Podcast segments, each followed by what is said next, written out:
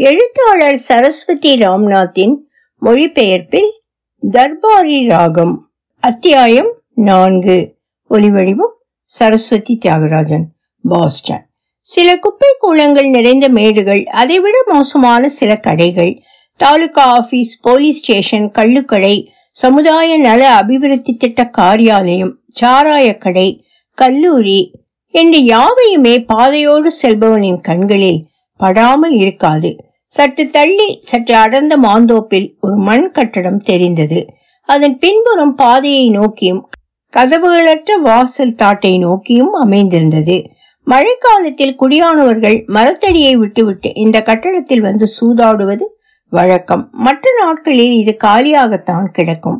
காலியாக கிடக்கும் நாட்களில் கூட மக்கள் இதை காலியாக விட்டு வைக்கும் வழக்கம் இல்லை. ஆண்களும் பெண்களும் பிறர் அறியாமல் தருணம் பார்த்து இந்த அறையை தங்கள் கேளிக்கைகளுக்காக உபயோகப்படுத்திக் கொள்வதும் உண்டு. சிவபால் கஞ்ச் வாசிகள் இந்த அறைக்கு கொடுத்திருக்கும் பெயர் ஹென்றி மில்லரை கூட திகைக்க வைத்துவிடும் என்றால் நீங்கள் கற்பனை செய்து கொள்ளுங்கள். அதை சற்றே குளிர வைக்கும் முயற்சியில் கல்லூரி ஆசிரியர் ஒருவர் இதற்கு காதல் மாளிகை என பெயர் வைத்திருந்தார். குப்பை மேடுகள் காதல் மாளிகை இவ்விரண்டிற்கும் இடையேயுள்ள பாதையின் இப்பகுதி சிவபால் கஞ்சின் ஒரு மூலையில் அதன் ஒரு எல்லையோரமாக இருந்தது. பாதைக்கு அப்பால் மறுபுறத்தில் சிவப்பால் கஞ்ச் ஊர் இருந்தது. உண்மையாக பார்த்தால் வைத்தியர் வீட்டு கூடந்தான் சிவபால் கஞ்ச். கூடத்தை அடைய சந்தில் இறங்கி நடக்க வேண்டும்.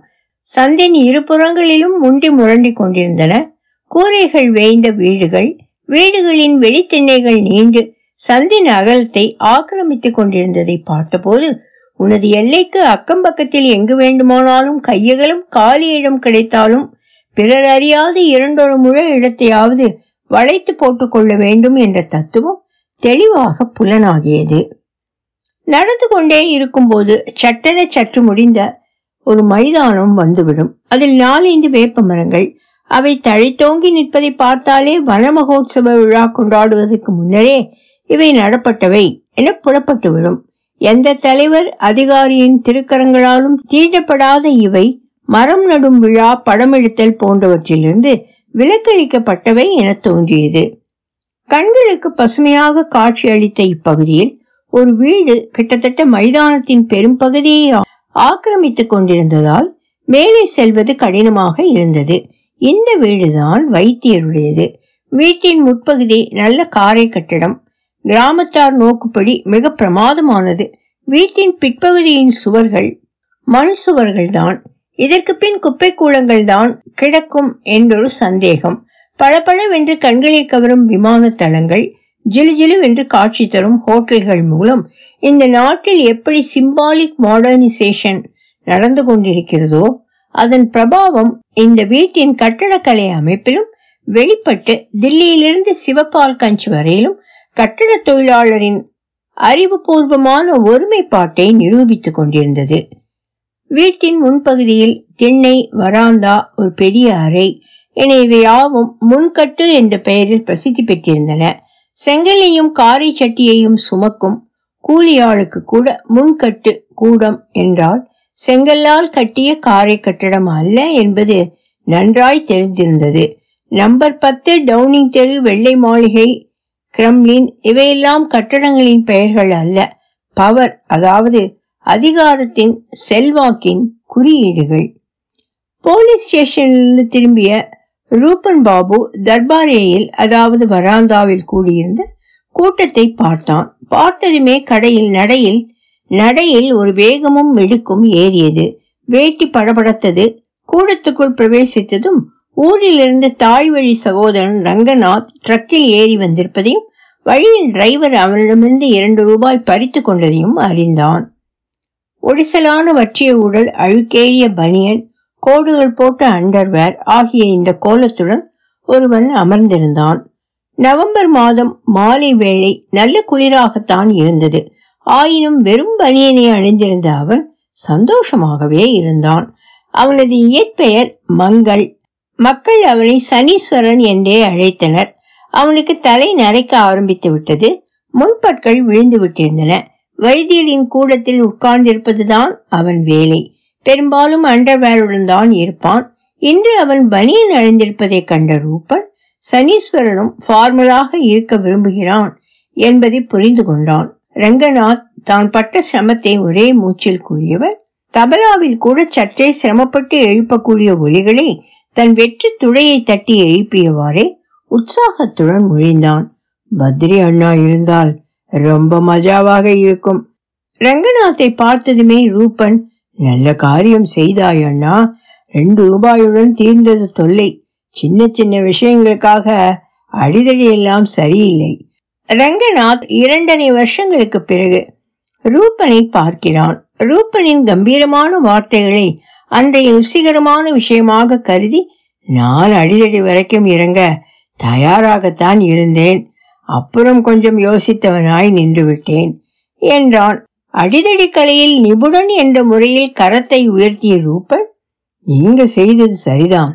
இந்த மாதிரியான சச்சரவுகளில்தான் ஸ்டூடெண்ட் கம்யூனிட்டிக்கு கெட்ட பெயர் என்றான். ரங்கநாத் இப்பொழுதுதான் அவனை நன்றாய் கவனித்தான். தோளின் மீது தவழும் வேட்டியின் நுனிக்கரையும் இப்போதுதான் வெற்றிலை மென்றான் என்பதற்கு சாட்சியாக உதட்டிலே படிந்திருந்த வெற்றிலை சாரும் தலையில் கொட்டி கொண்டிருக்கும் எண்ணெயும் உள்ளூர் குண்டர்களின் தரத்தை விட மேற்பட்டவன் என்பதை பறைசாற்றின. பேச்சை மாட்ட விரும்பிய ரங்கநாத் பத்ரி அண்ணா எங்கே? கண்ணிலேயே படவில்லையே என்றான். ஏதோ மொய்க்கும் எறும்புகளை இடமாற்றம் செய்ய விரும்புபவன் விரும்புபவன் போல் அண்டர்வேரை தட்டிய சனீஸ்வரன் புருவங்களை நிறைத்தவனாய் கூறினான். எனக்கு பத்ரி அண்ணாவின் நினைவுதான் வருகிறது. அவர் இருந்திருந்தால் இதற்குள் அவன் பேச்சை காதில் வாங்காதவனாய் ரங்கநாத் ரூபனிடம் கேட்டான். அண்ணா எங்கே? என்று. ரூபன் அலட்சியமாக கூறினான். அதான் சனீஸ்வரன் சொல்கிறானே என்னிடமா சொல்லிவிட்டு போயிருக்கிறார்? எங்கோ வெளியே போயிருக்கிறார். நாளையோ நாளை மறுநாளோ அதற்கு அடுத்த நாளோ வருவார்.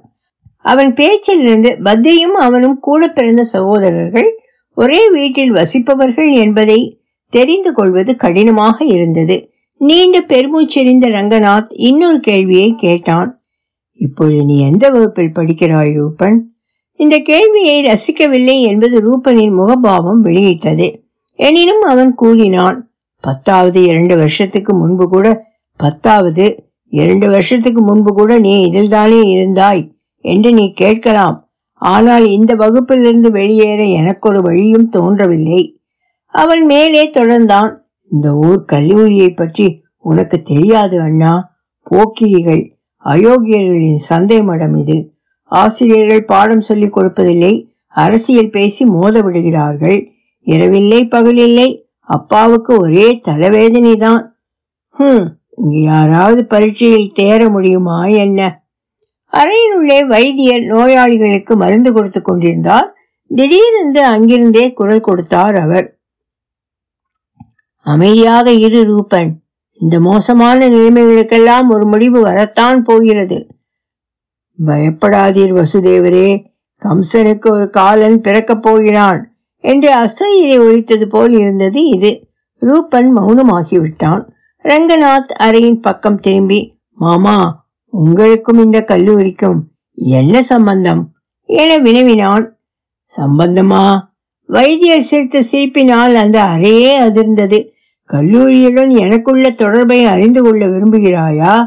ரூபன் ரங்கநாத்தின் ஆவலை சற்று தனியேன் ரூபன் வியாபார தோரணையுடன் கூறினான். அப்பா அப்பா காலேஜ் மேனேஜர் ஆசிரியர்கள் இருப்பதும் போவதும் இவர் கையில் தான் இருக்கிறது. தன் கூற்றின் எதிர்விளைவை ரங்கநாத்தின் முகத்திலிருந்து அறிந்தவாறே தொடர்ந்தான். இம்மாதிரியான மேனேஜர் இந்த நாடு முழுவதிலும் கிடைக்க மாட்டார். நல்லவனுக்கு நல்லவர் பொல்லாதவனுக்கு ஜென்ம பகைவன் ரங்கநாத் இவ்வறிவிப்புகளை மௌனமாக விழுங்கிக் கொண்டான். ஏதோ சொல்ல வேண்டுமே என்பதற்காக கோஆபரேட்டிவ் யூனியன் விஷயம் எப்படி இருக்கிறது? மாமா அதிலும் ஏதோவாக இருந்தாரே என்றான். இருந்தார் என்ன? இப்பொழுதும் இருக்கிறார் என்றான் ரூபன் காரமாக. மேனேஜிங் டைரக்டராக இருந்தார் இருக்கிறார் இருப்பார். வைத்தியராக இருந்தார் இருக்கிறார் இருப்பார். ஆங்கிலேய அரசாட்சி காலத்தில் அவர் ஆங்கிலேயரிடம் தமது பணிவையும் சிரத்தையையும் வெளியிட்டார். சுதந்திர ஆட்சியில் தன்னாட்டு அதிகாரிகளிடம் சிரத்தையும் பக்தியும் காண்பிக்கலானார்.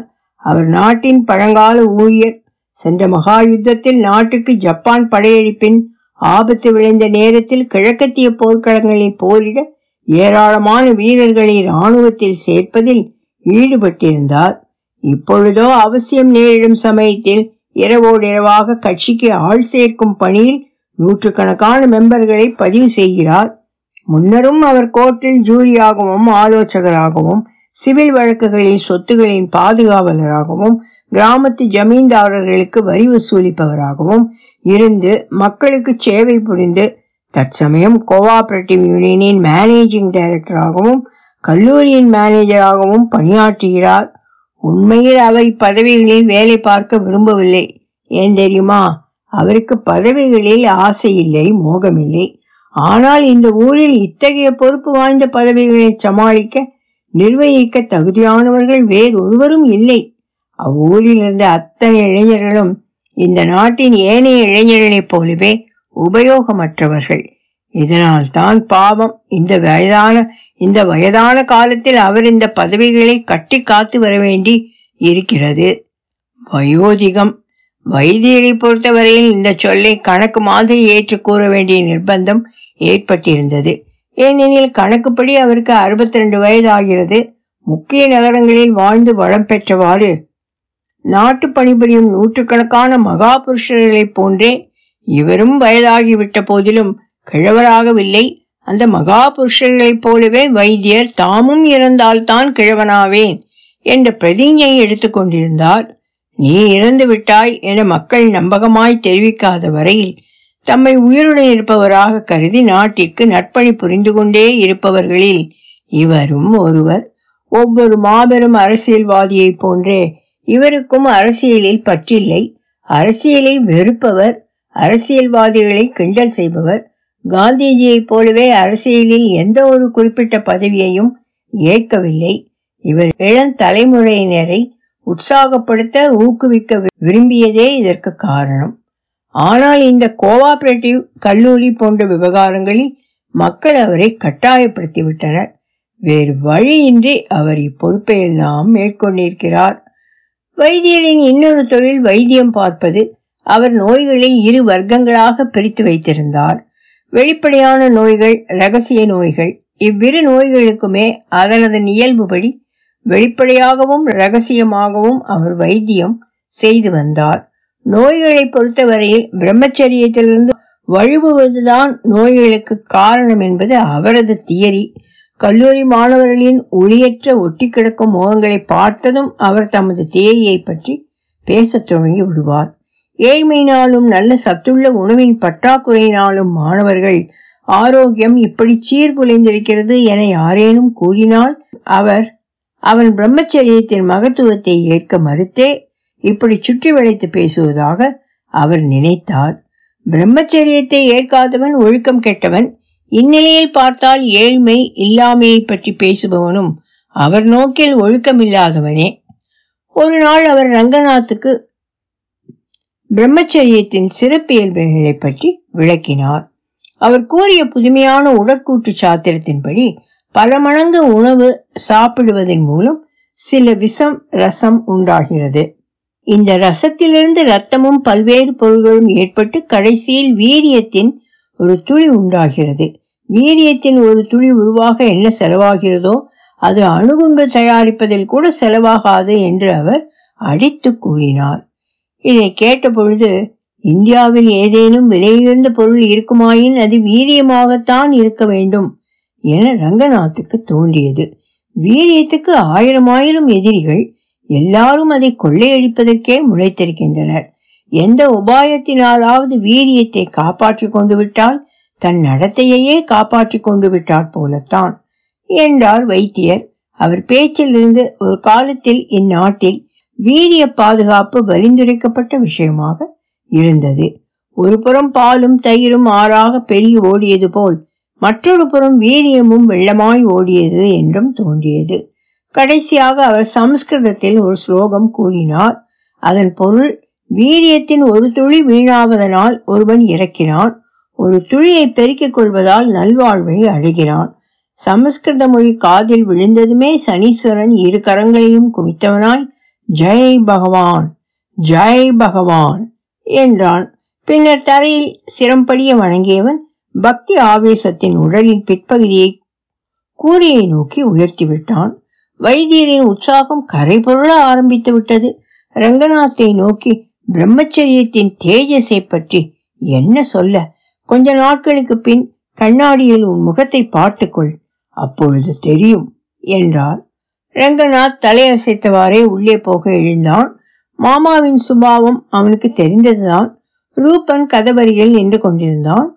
வைத்தியரின் நீண்ட பிரசங்கம் அவனை எவ்விதத்திலும் பாதித்ததாக தெரியவில்லை. ரங்கநாத்தின் காதலிகள் வந்து கிசுகிசுத்தான். முகத்தில் தேஜஸ் சுழர்விட வேண்டுமானால் இந்த காலத்தில் பிரம்மச்சரியம் எதற்கு? கிரீமையும் பவுடரையும் உபயோகித்தால் தானாக வருகிறது. தர்பாரி ராகம் தொடரும்.